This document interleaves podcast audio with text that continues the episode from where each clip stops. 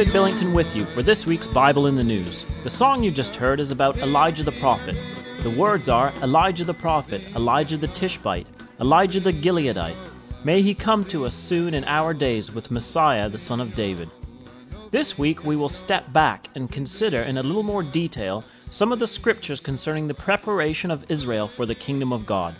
As we watch events on the world scene looking for signs that indicate that the return of the Messiah, King of Israel, is near, we often consider events in Israel. We may often wonder how a modern nation like Israel can become the righteous nation that keepeth the truth, a kingdom of priests and a holy nation. How can a nation that is ignorant of the truth as it is in Jesus, and for the most part the things concerning the restoration of the kingdom to Israel under the son of da- David understand these ideas. The only Jesus known by the modern Jew is the Jesus of Christendom, the Jesus of the Catholic Church, who they were forced to worship under pain of death during the Inquisition. If Jesus, with hands pierced by the cruel Roman nails, were to appear to that nation today as their deliverer after a cataclysmic event such as the invasion by the King of the North, and the Jews were to meet him, they may think the evangelical churches were right after all, and the personage they were looking upon was God himself. This would be very confusing to a Jew. Fire from heaven is not enough, as the work of Elijah has shown. The still small voice of truth must be employed to set the heart on fire with the truth. It would therefore seem necessary for someone to prepare the Jew for an audience with the king. Even on a worldly basic level, before a diplomat were to have an audience before Queen Elizabeth, he would be aware of the required protocol and procedure of coming before this worldly queen. In like manner, a Jew would need to be educated in the truth, so that when he were to be given an audience before Jesus the Messiah, the King of Israel, he would at least understand what the law and the prophets have written concerning the Messiah, so that, when he were to gaze upon his personage, the final piece of the puzzle would click into place and he would understand the truth about the royal majesty upon the throne before him. They would understand that he was the royal son of David, the Son of God, and that he was the way, the truth, and the life. We live in the time period of the sixth vial, which has been pouring out now for some time. It is during the period of the sixth vial that Jesus comes as a thief. The world will not be aware that he has entered the world stage, as he enters a door into the political heavens, performing a coup d'etat and establishing the th- little stone kingdom of Judah. Much has to be prepared before this act can be accomplished and the covenant rainbow throne of David established in the political heavens. The great Turkish Euphrates River has been almost completely dried up by the work of the angels in the sixth vial. This work was done so that the way of the kings of the east might be prepared. Revelation 16:12. Rotherham in his translation and others bring out the full sense of the Greek, translating the phrase that the way might be prepared of the kings who were from the rising of the sun. Who are these kings from the rising of the sun? We must interpret this phrase biblically. The prophet Malachi helps us out in chapter 4 and verse 2, where he wrote, But unto you that fear my name shall the Sun of Righteousness arise with healing in his wings. As a sun arises, its beams cause seeds to germinate and spring forth from the earth.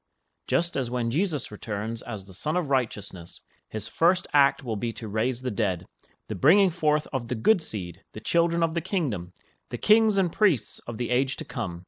Then shall the righteous shine forth as the sun in the kingdom of their Father. Matthew 13:43. These are the kings out of the rising of the sun of righteousness. Jesus in the Revelation is telling us that the way of these kings has to be prepared. It does not tell us at what point within the sixth vial this way is prepared. However, we know that it is, that it is prepared within the sixth vial, before the voice of the seventh vial declares that it is done. What is involved in the preparing of this way? The prophet Isaiah helps us to understand the preparing of the way because he also speaks of preparing the way. In Isaiah chapter 62 verses 10 to 12 we read, Go through, go through the gates, prepare ye the way of the Lord, cast up, cast up the highway, Gather out the stones, lift up a standard for the people. Behold, the Lord hath proclaimed unto the end of the world. Say ye to the daughter of Zion, Behold, thy salvation cometh. Behold, his reward is with him, and his work before him. Preparing the way has to do with casting up the highway. The idea is raising up the way, building up the highway. Gathering the stones out of the way involves moving stumbling blocks out of the path of travelers.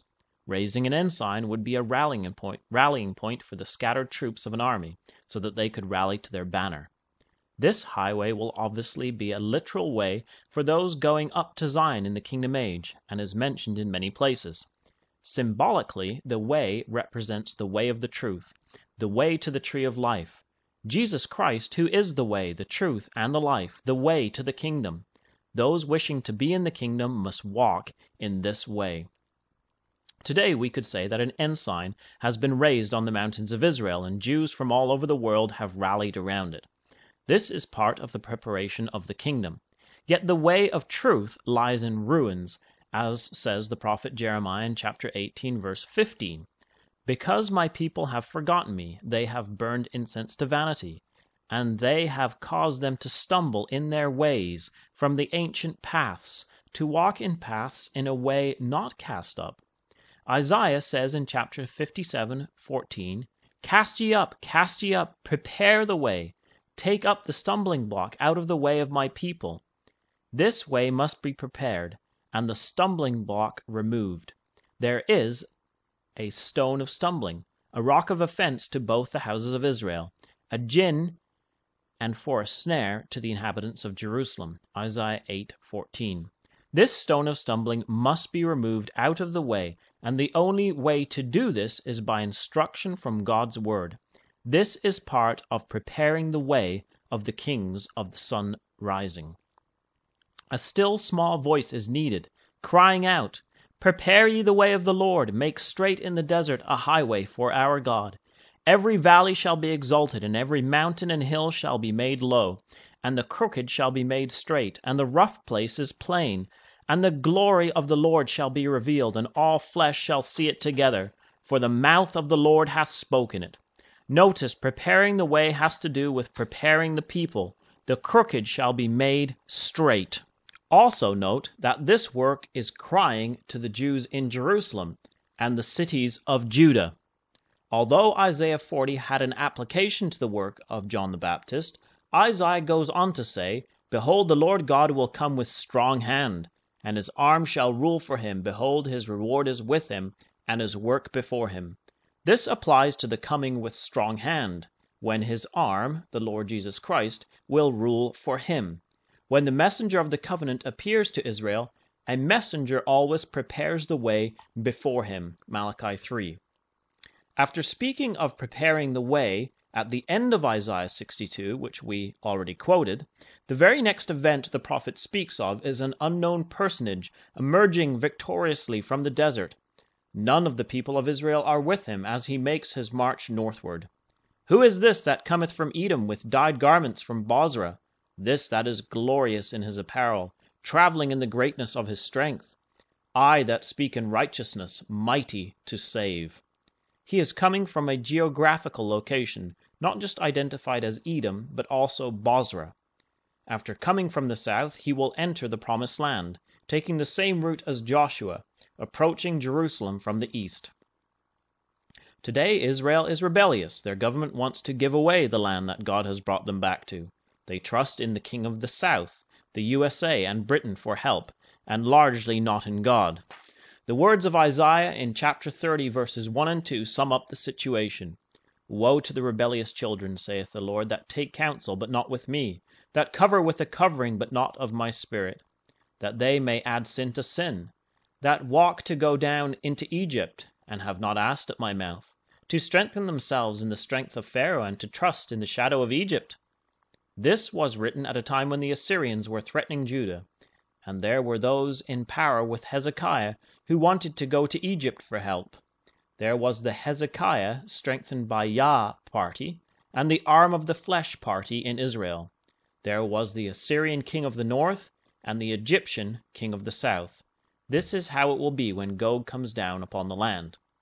In Isaiah 30, verse 8, we are instructed that this prophecy is actually for the time to come. The Hebrew is Liyom Acharon, or for the latter day. You may also find this in your margin. Isaiah chapter 30 is a prophecy for the latter day. In verses 19 to 21 we read, For the people shall dwell in Zion at Jerusalem. Thou shalt weep no more. He will be very gracious unto thee at the voice of thy cry, when he shall hear it. He will answer thee. And though the Lord give you the bread of adversity and the water of affliction, yet shall not thy teachers be removed into a corner any more, but thine eyes shall see thy teachers. And thine ears shall hear a word behind thee, saying, This is the way, walk ye in it, when ye turn to the right hand and when ye turn to the left. Isaiah is actually describing the preparation of the way of the kings of the sun rising. There will be a regathering of Jews to Jerusalem. They will receive bread of adversity and will cry to God. This may cause us to think of the pullout from Gaza and the destruction of many Jewish homes, synagogues, and communities, accompanied by many prayers to God, the massive prayer rallies we witnessed at that time. But in spite of all this, the prophet Isaiah says that, Yet shall not thy teachers be removed into a corner any more, but thine eyes shall see thy teachers, and thine ears shall hear a word behind thee saying, This is the way, walk ye in it. This is the preparing of the way. The Jews in the land need instruction for walking in the way, and there will be teachers who will provide that. Then in verse 27, Behold, the name of the Lord cometh from far, burning with his anger, and the burden thereof is heavy, his lips are full of indignation, and his tongue as a devouring fire. From far is from the desert, and upon his emergence the Jews will ask, Who is this? Due to the work of their teachers directing them in the way, they will rec- recognize the real Jesus, the King of the Jews. So in this way the tents of Judah shall be saved first. Salvation can only come through a knowledge of the truth. At the time of Christ, the scribes taught that Elias must first come. As you heard at the beginning of the program, the Jews still believe and teach this today that the same Elijah will come to Israel, to them in the land, before the Messiah. This is what they believed at the time of Christ, and that is what they believe today. The Jews answered and said unto them, Elias truly shall come first, and restore all things.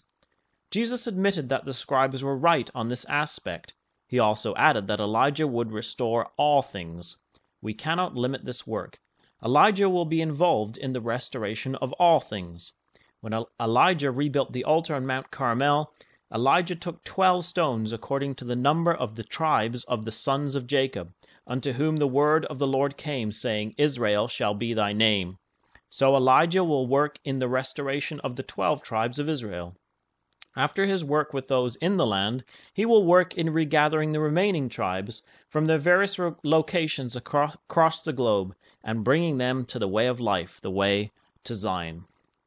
To miss this preparation of the way, the return of the Jew to the land, the blooming of the land, the restoration of the Hebrew language, and the preparing of the Jewish people to meet their Messiah, is to miss a notable sign of the times, which is why we at Bible in the News are watching the Jewish people in the land and the growth of the religious Zionist community on the mountains of Israel, a people focused on the promises to Abraham and the law of Moses, a people being prepared for the Lord, the way of the kings of the East. Come back next week, God willing, to www.bibleinthenews.com.